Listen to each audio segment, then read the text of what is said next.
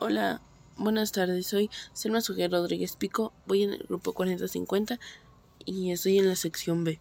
Hoy voy a hablar de la programación en nuestra vida cotidiana. Antes que nada quisiera aclarar dos cosas. La primera es que no voy a entrevistar ni seré entrevistada por nadie. Entonces el, el podcast solo voy a hablar yo. Por lo tanto, no se marcará, no, no habrá no se marcará tanto la pregunta con la respuesta.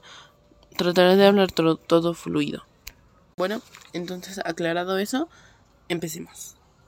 La programación en nuestra vida cotidiana.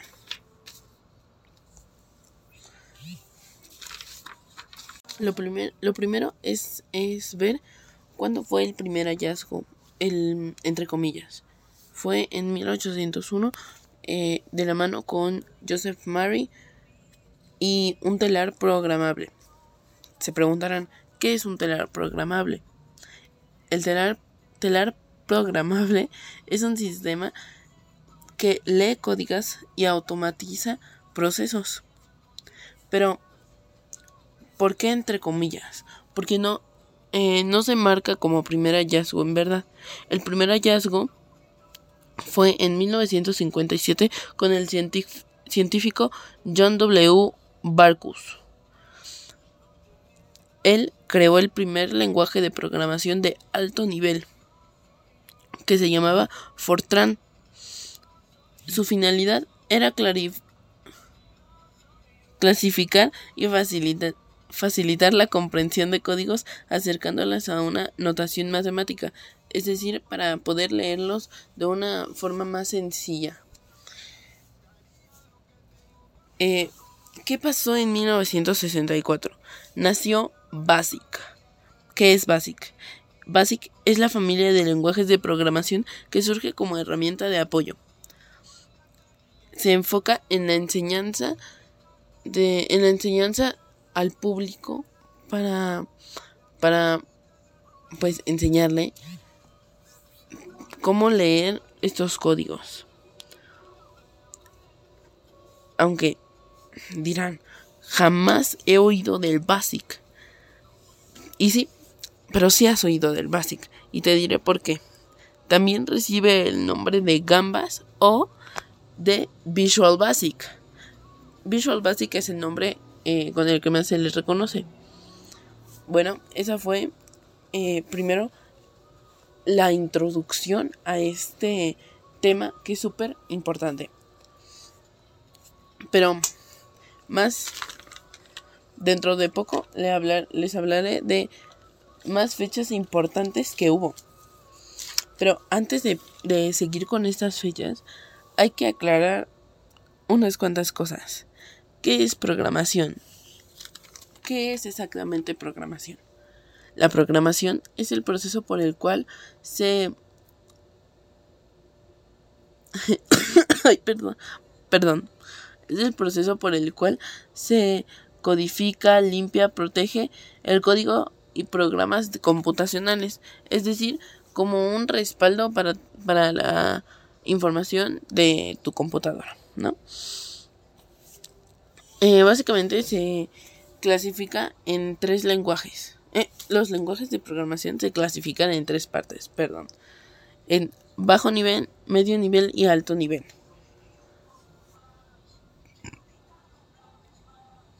Eh, las ventajas de, las de la programación son varias, pero resaltan tres.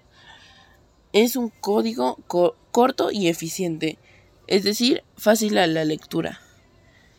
Eh, justamente optimización sencilla y eh, mantenimiento independiente, es decir, tú no tienes que tú no tienes que estar tan al pendiente de de mantenerlo de una forma correcta.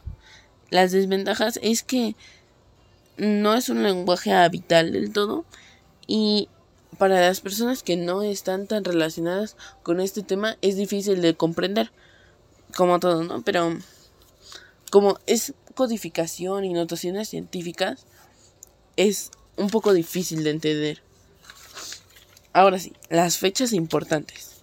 Básicamente varias cosas, varias cosas surgieron en los 70. En 1970 eh, se creó el Pascal, que este sirvió para el desarrollo de aplicaciones. En 1972, lenguaje C, creado por Dennis Rich, eh, que es un lenguaje básico y es un lenguaje muy utilizado en la actualidad. Es muy fácil. Eh, en 1979 nació el lenguaje más más. Lenguaje. Perdón, lenguaje C. Que es un mecanismo para manipular objetos, es decir, a los robots, las computadoras, todas esas cosas que necesitan la manipulación para estar mm, vivas, por así decirlo, eh, sirve este, este lenguaje. Eh, ahora, en 1990, esta fue llamada la década del Internet, porque, claro, eh, pues tuvo su apogeo. Ay, me encanta esa palabra. Su apogeo. Eh, cuando más estaba intenso ese, ese tema y pues nacieron todos estos lenguajes. En el siglo XXI eh, fue directamente conocido como la creación de lenguajes de programación. Por ejemplo, el C, el número C, que se creó en 2001. El Scratch, em, este sirve para facilitar la vida de jóvenes, adultos, eh, gente mayor, eh, niños, todo, todo. Porque la fecha es en 2006, donde están todos esos que celulares, juegos, redes sociales. Entonces, esto facilita más su programación. Mm, el Go, que es creado por Google en 2009. Eh, el Kotlin, eh, creado en 2012 y es de los mejores lenguajes para configurar Android. Y el Swift, que se creó en 2013, creado por Apple para mm, configurar de, de una manera más eficiente iOS. Bueno, ya que bueno, esto fue básicamente todo lo que tengo, todo lo investigado por ahora de este tema. Y mi conclusión es que en realidad es un tema súper, súper importante. Muy importante porque en realidad este impacto de todas estas programaciones, pues básicamente es muy importante para nuestra vida cotidiana.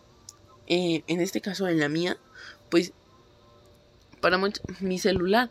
Mi celular eh, tiene un montón. Aunque yo no, claramente yo no sepa, seguramente hay mucha muchos lenguajes de programación aquí en, en el celular, así como en mi computadora, como en, en todos los dispositivos que se usan actualmente. Aparte, quiero agregar una cosa que no sé si venga mucho el tema, pero yo creo que sí, porque es es programación, ¿no? Porque decía que eh, eh, ¿en cuál les dije? Ah, había un lenguaje, el lenguaje C que en este para manipular objetos, ¿no?